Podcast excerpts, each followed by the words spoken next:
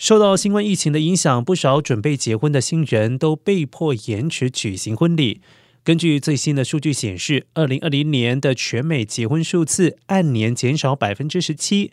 创下了超过五十年来的新低。根据 CDC 进一步的指出，全国四十六个州份的结婚数字都有所下跌，其中夏威夷州的跌幅最大，较前一年减少了百分之四十八；加州的减幅也达到百分之四十四。婚礼顾问表示，去年举行的婚礼数字已经稍微的回升了，预料疫情对于婚礼的影响会越来越小。至于一直是婚礼热门地点的内华达州，继续是全美最多人结婚的州份，但数字也较前一年减少了百分之十九。